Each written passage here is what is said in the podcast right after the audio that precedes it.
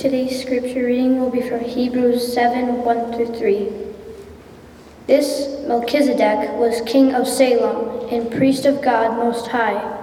He met Abraham returning from the defeat of the kings and blessed him. And Abraham gave him a tenth of everything. First, the name Melchizedek means king of righteousness. Then also, king of Salem means king of peace.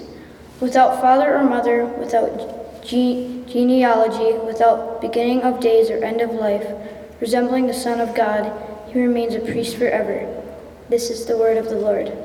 Thanks. Thanks, Isaac. Awesome job with that name, buddy. Well, good afternoon, everyone. It's great to see everybody. Welcome to Disciples Church. We're incredibly glad that you have joined us in worship this afternoon. For those of you who don't know me, my name is Dave Hahn. Um, it is my privilege today uh, to be able to open God's Word with and for you. So, as Isaac read, we will be in Hebrews 7. We're actually going to look at the whole of Hebrews 7, but I just wanted Isaac to read those first three verses, uh, and you'll, you'll kind of see why as we go. So, on Saturday, July 8th, 2017, I got my last speeding ticket. I'd knock on wood if that did any good, but it doesn't. Uh, the scene of the crime was the city of Palmyra, which is near Whitewater, if you're unfamiliar. And my family and I were traveling back from a baseball tournament in that city. So I looked up in my rearview mirror as we were traveling through Palmyra, and I saw the red and blue lights just spinning, and I'm thinking, oh, this isn't for me, is it? What did I do? Seth, our son, who is now 14, was 10, so he thought it was awesome. Sheila was sitting next to me, quietly judging, as all wives do. And for me, not believing that I was his intended target, I pulled aside to create a clearer path for the officer to be able to apprehend the true criminal. Unfortunately, he did not pass by, and so I began preparing my case and praying, as we all do, for a verbal warning. Officer Leo, Palmyra's finest, came to my window introducing himself and telling me what it was that I had done wrong. I had exceeded the posted speed limit and I was in a school zone, although because it was July, school was not in session. Uh, I tried to explain that I was unfamiliar with this town. I was just kind of passing through. I was also unfamiliar with the speed limit signs. And really, my eyes were more focused on my phone because I kind of needed to know where to turn and where to go and all of those kinds of things. I wasn't texting or anything, I was looking to see where, where I was supposed to be going. So, seemingly unaffected by my story, Officer Leo went back to his car to decide what he was going to do. I think usually if officers are going to give a warning, they will tell you, um, but I still had hope. In that moment, I found myself at the mercy of Officer Leo and his decision. It's a terrifying and a humbling place to be, but that's part of being a citizen, right? As citizens, we are all subject to laws and the penalties for breaking those laws. Every kingdom, every nation has laws, it has lawmakers, and it has law keepers, including the kingdom of God. And at their core, if we assume best intent, laws are meant for the good of all people by those who create them and those who keep them. Laws are necessary to maintain order, to settle disputes, and to protect rights of their citizens.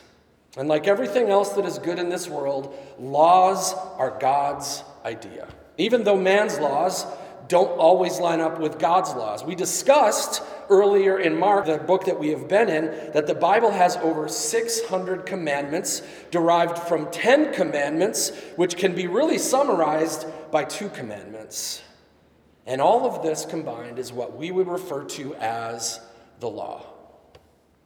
Do you remember what Jesus said the two great commandments were in Mark 12 to love God with all your heart, soul, mind, and strength, and to love your neighbor as yourself.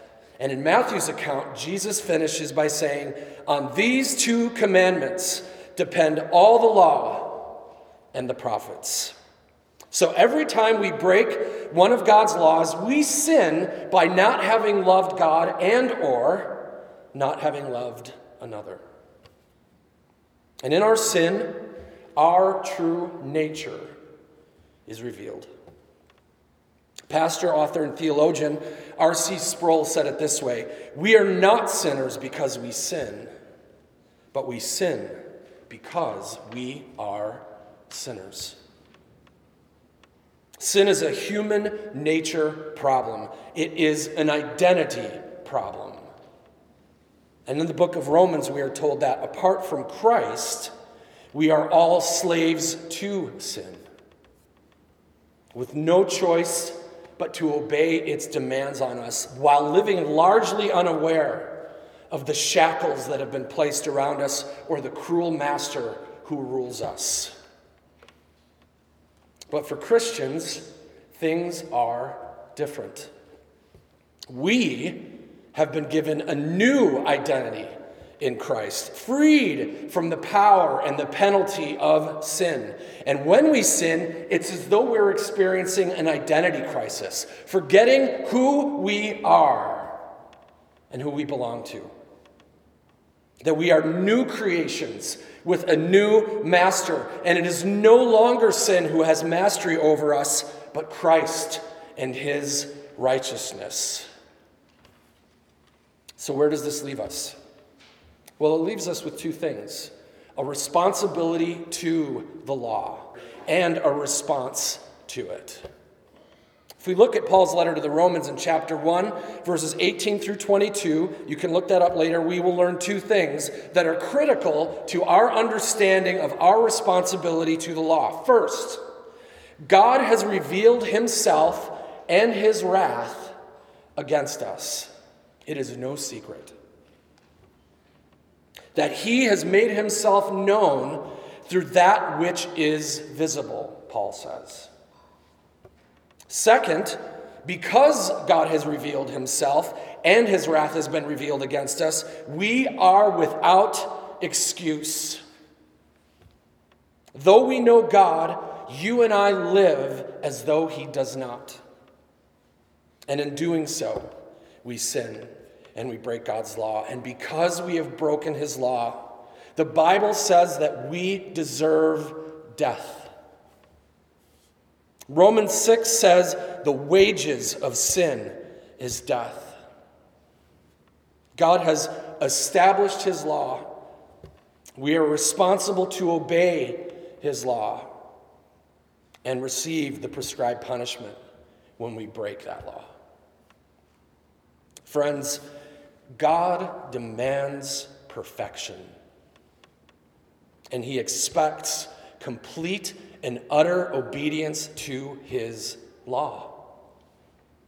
And according to James 2, breaking just one of God's law makes us guilty of breaking all of it.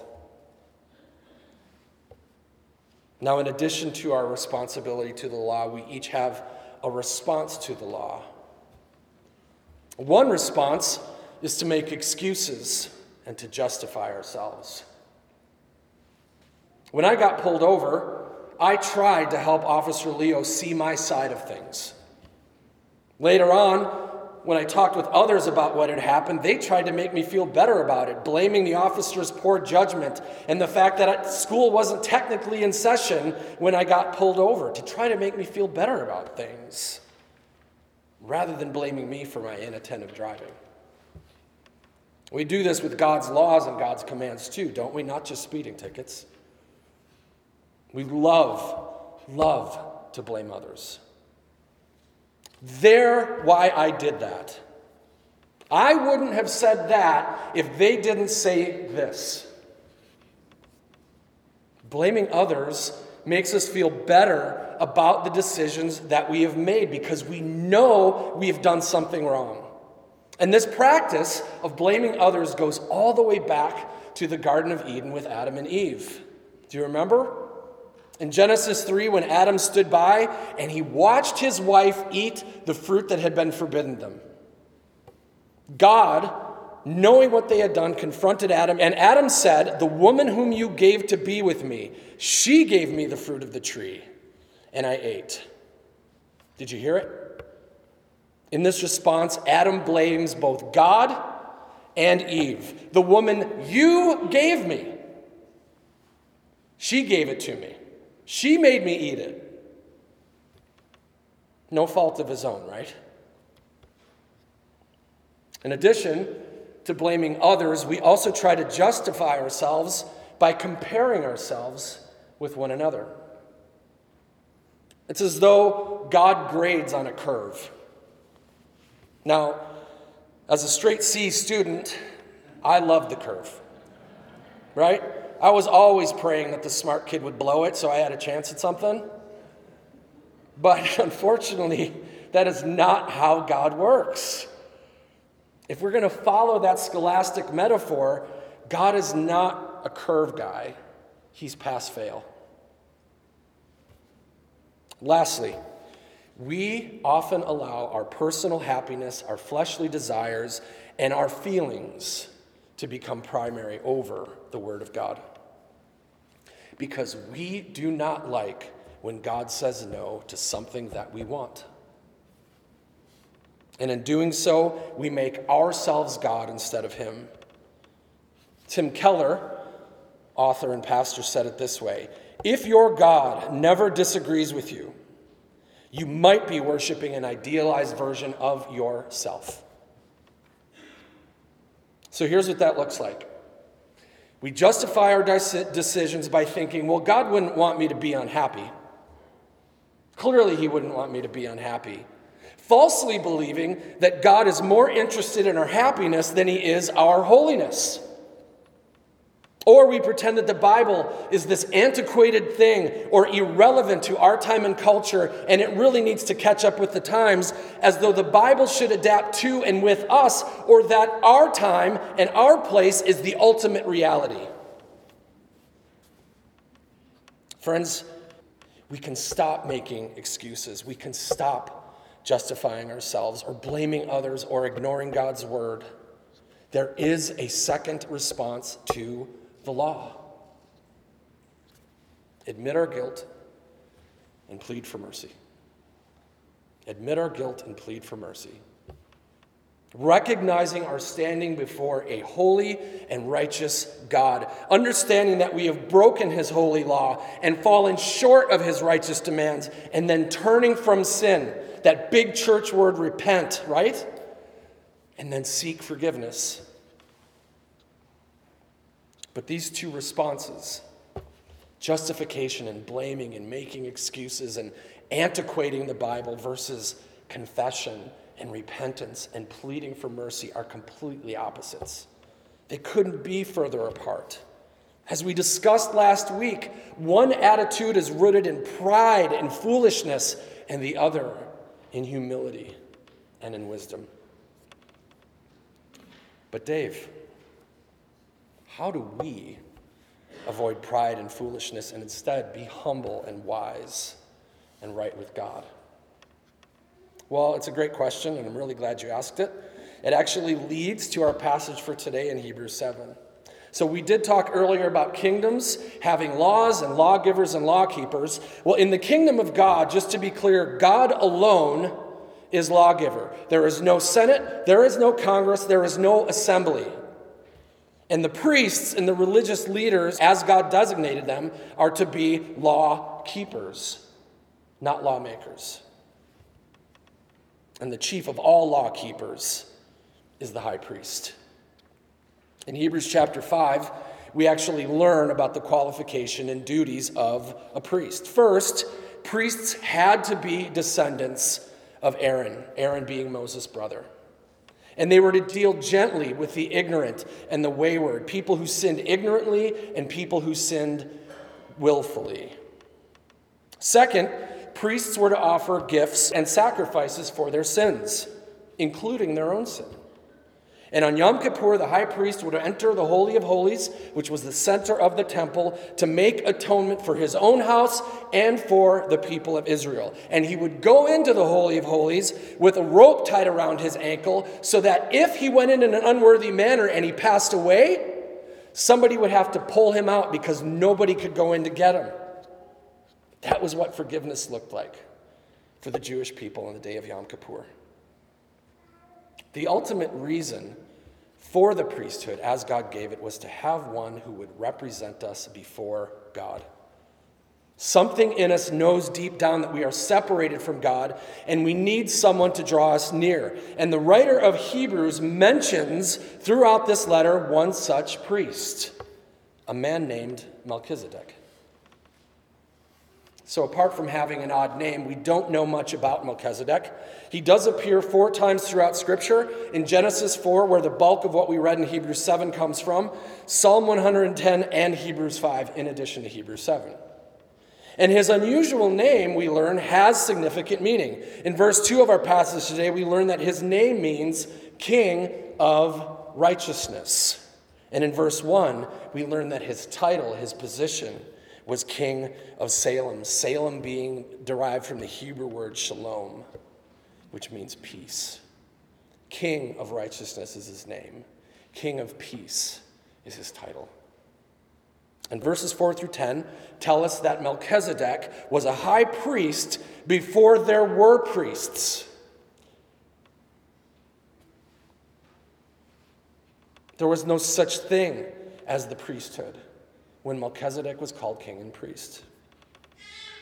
He is the only example in the Old Testament of someone being both a king and a priest that we're aware of, and that is significant. You see, kings were lawgivers, but priests were friends of lawbreakers, and they dealt gently with their weaknesses. Kings represented God to the people, while priests represented people to God. Kings spoke of justice and truth, and priests spoke of compassion and grace. And we as people need both. We need a king and we need a priest. But in verses 11 through 17 of Hebrews 7, we learn that there are problems with this priesthood. With the priesthood, with its priests, and with the law that they tried to keep. Verses 11 through 17 reads Now, if perfection had been attainable through the Levitical priesthood, for under it the people received the law, what further need would there have been for another priest to arise after the order of Melchizedek, rather than one named after the order of Aaron?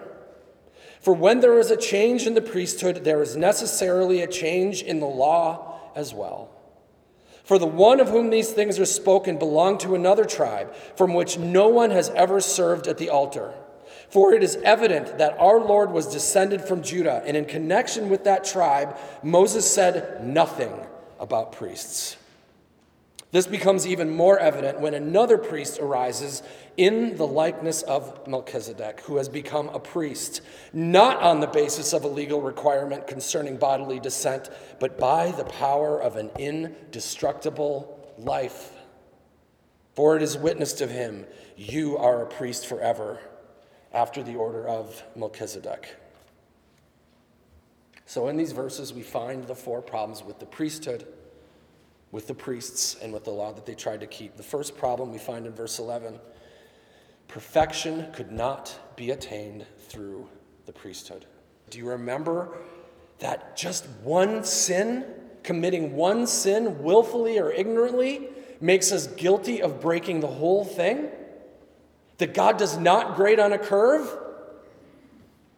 At the end of the Sermon on the Mount is where we find Jesus saying to people, you must be perfect, even as my Father in heaven is perfect. In verse 12 of Hebrews 7, we find our second problem that a change in the priesthood requires a change in the law. Only Levites, one of the 12 tribes of Israel, could be priests, but Melchizedek was before all the tribes, including the tribe of Levi. And yet he was a priest, though he was a priest of a different order. Melchizedek was a precursor to one who, like him, would not be a Levitical priest or a descendant of Aaron. Rather, he would come out of the tribe of Judah. And like Melchizedek, he would be honored as both priest and king. Does anybody come to mind? The third problem is found in verse 18. The law is weak and useless and cannot make anyone perfect. It's important to understand, friends, that the Bible and Jesus himself tell us that the law is not the problem, but that the problem is you and I. It's our inability and lack of desire to obey it. You see, the law is perfect and it has a job to do. And once it has done that job, it makes itself obsolete. Here's what I mean by that. Paul, in his letter to the Galatians, chapter 3, said this Is the law then contrary to the promises of God? Certainly not. For if a law had been given that could give life, then righteousness would be indeed by the law. But the scripture imprisoned everything under sin, so that the promise by faith in Jesus Christ might be given to those who believe. Now, before faith came, we were held captive under the law, imprisoned until the coming faith would be revealed. So then, the law was our guardian until Christ came, in order that we might be justified by faith. But now that faith has come, we are no longer under a guardian, for in Christ Jesus you are all sons of God through faith. The law could not make us perfect, and it could not give us life. Rather, the law's job was to guard us until faith came. You know those um, backpack leashes that parents put on kids that are kind of wild? If you're a parent who has used one or currently uses one, I'm not judging you. And if you're a kid who wore a backpack leash, your parents love you. The backpack leash thing is a parent's way, really, of saying to their child, You're going to get killed, or you're going to kill somebody else if we don't put this on you. And the law is like that it is for our protection and for the protection of others. The law's other job is to reveal our inability to obey. The speed limit sign in Palmyra showed me that I was breaking the law, but I was breaking the law long before I saw it. Finally, in our sin, the law's job is to point us to Christ. If the law is like that speed limit sign, Nobody would expect the sign to absorb our guilt when it was determined that we had exceeded its limit. In the same way, the law's job was to show us that we are sinful, that we are broken, that we have broken God's law, and then point to Jesus and say, It is Him alone who can forgive you and clean you and make you new. So hear me on this. For we who have put our faith in Jesus Christ, we are no longer under the law. Do you hear me? We are no longer under the law. So quit trying to live as though you can obey it. As though by living clean, you can somehow justify yourself before God. Because Christ, for those who are in him, has fulfilled the law on our behalf. The law that we could not obey, Christ obeyed perfectly. And he imputes that perfection to us. And he now writes his law of love on our hearts. It is no longer just written on paper or stone. For we who are in Christ, the priesthood of the old covenant, has become secondary because both priests and the law cannot make us right with God. The priests and the law cannot change hearts, nor can priests or the law make us new. But here's what the priesthood and the law and our religious efforts can do. First, they can get us to white knuckle our way through sin and get us to try harder and promise that we'll never do that thing again. And with good intent, while our behavior may change for a short while, our hearts haven't changed. We haven't been made new. And in time, we will drift right back to that same old sin. Secondly, the priesthood and law and our religious efforts can teach us to be experts in religious observances and talk. We can get really good at playing church and keeping up appearances. Oh, I can say that. I can sing that. I can do that. I can go and eat and drink those things. All with no real heart change and no change in our affections. Friends, to operate that way is a silly exercise, and an even sillier way, if I'm honest with you, to spend your Sundays.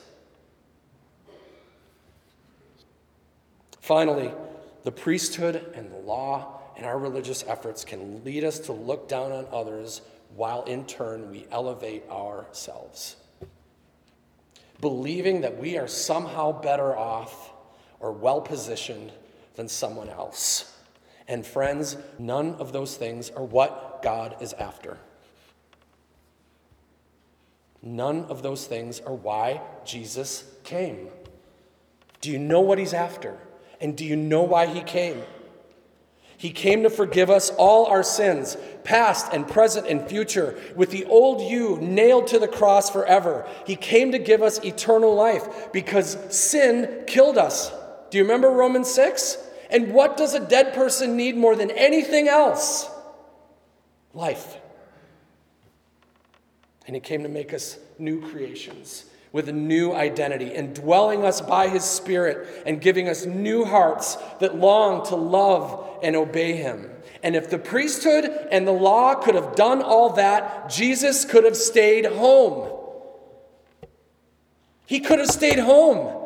He didn't need to go through all of the things that he went through if the law and religion and priests and priesthoods could do all of those things.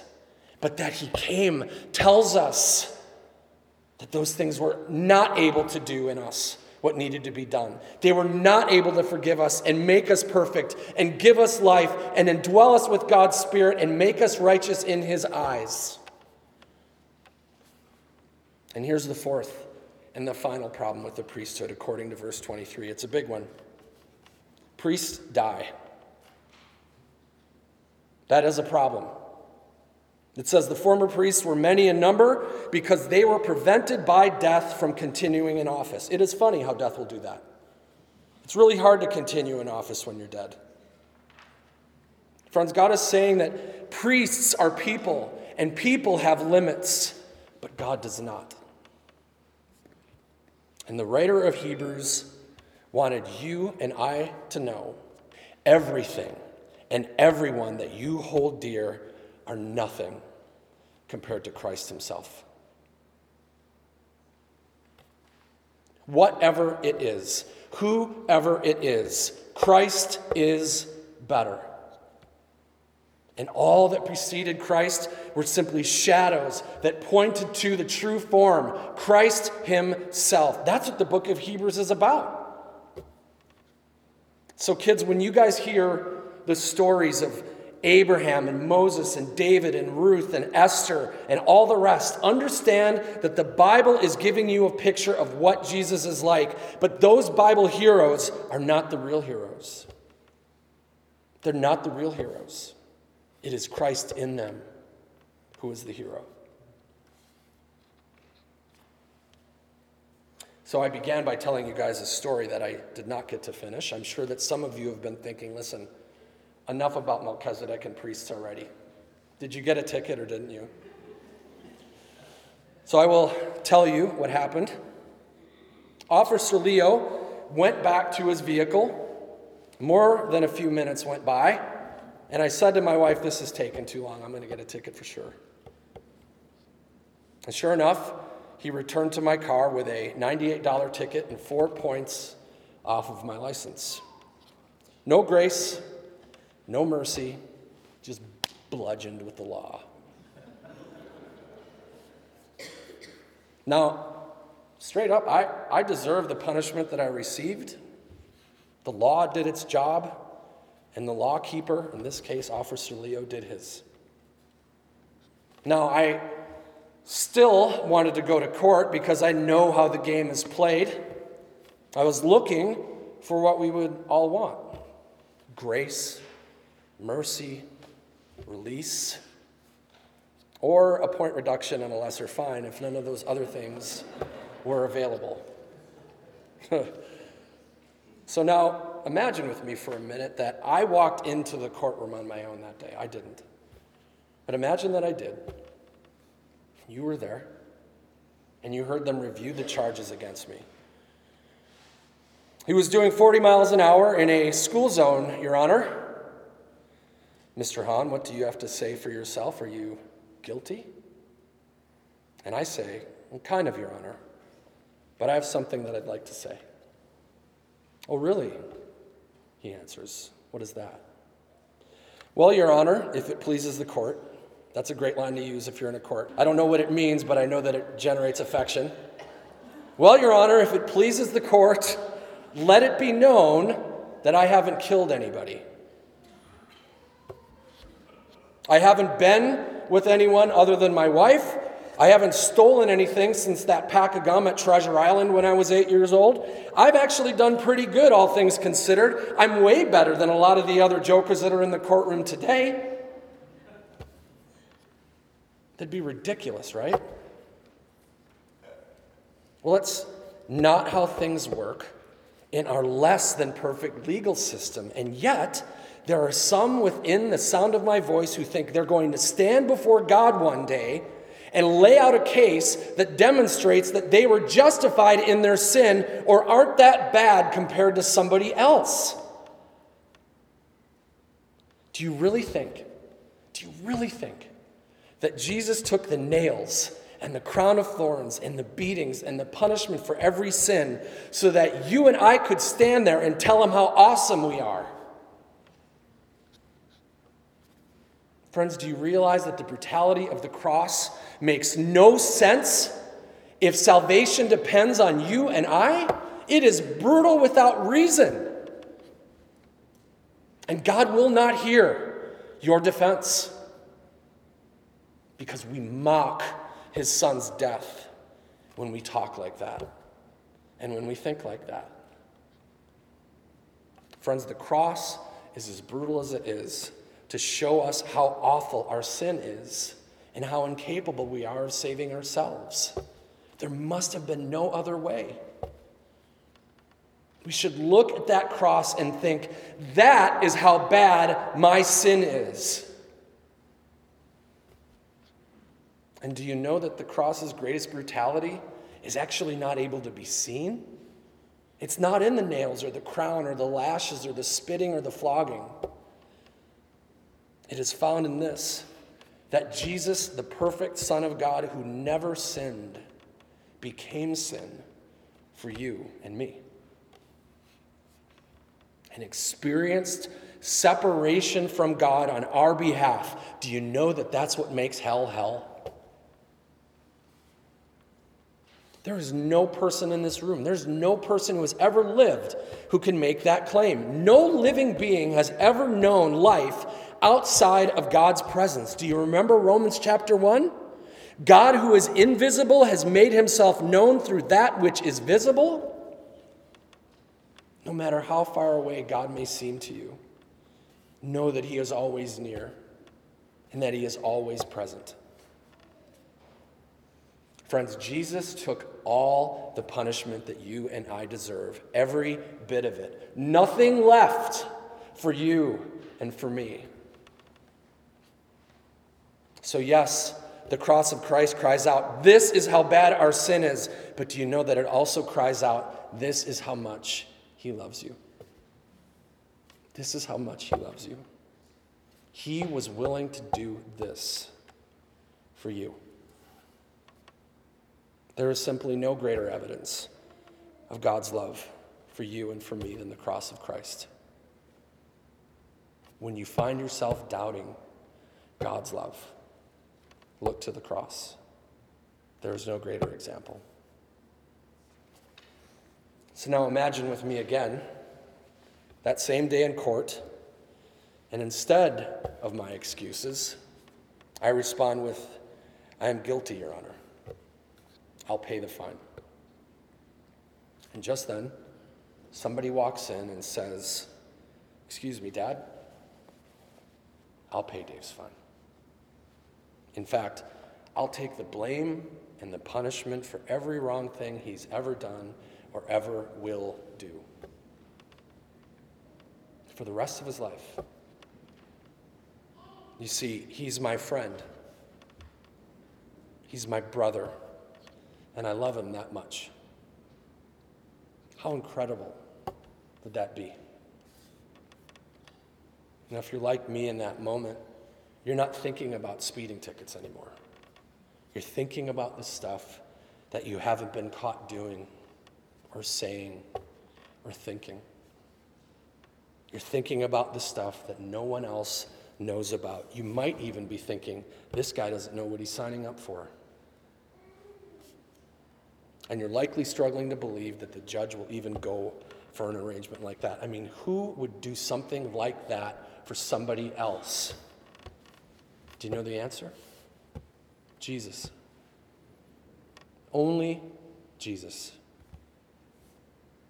No other religious people can claim that their God became one of them, died for them to forgive all their wrongs, and now lives in them.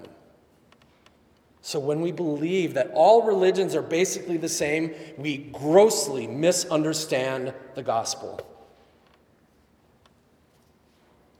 Verse 26 of Hebrews 7 says that Jesus is holy, innocent, unstained, separate from sinners, and exalted above the heavens. Several more claims that no other man can make. And yet, this is the kind of king and priest that God's righteousness demands. Verse 27 says Jesus does not offer daily sacrifices for his sins and the people the way that the old priesthood did. Why? Because he is without sin. Christ's sacrifice was not for his sin, it was for yours and for mine. Do you remember Yom Kippur, the Day of Atonement, high priest, rope around his ankle, going in for the sins of the past year? Friends, Jesus did not just die for our past sins. He died for our sins of the present, and He died for our sins of the future as well. Because do you realize that all of your sins were future sins when Christ died? That means no more confession booths, no more penances, no more rituals or anything else that we think will get God to forgive us. I'm not bad mouthing confession or bad mouthing religious observances. They can be good and beautiful expressions. I am warning us against believing that forgiveness and right standing with God is dependent upon those things. They are not. They are not. Jesus offered himself as the perfect sacrifice once and for all. What are we going to add to that? Finally, in verse 28, we are told that the law appoints weak men who die as priests. But God, according to verse 25, by his own word, appoints his son Jesus, who lives and intercedes for us. That he lives forever, and he intercedes on our behalf forever. And therein, my friends, lies the beauty of the gospel. Romans 8 3 says it this way For God has done what the law, weakened by the flesh, could not do. God has done it. By sending his own Son in the likeness of sinful flesh, and for sin, he condemned sin in the flesh. God did in Christ what nothing and no one else could.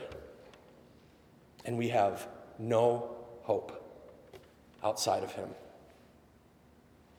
Friends, the gospel of Jesus Christ is this that you and I are so bad that Jesus had to save us. There was no other way.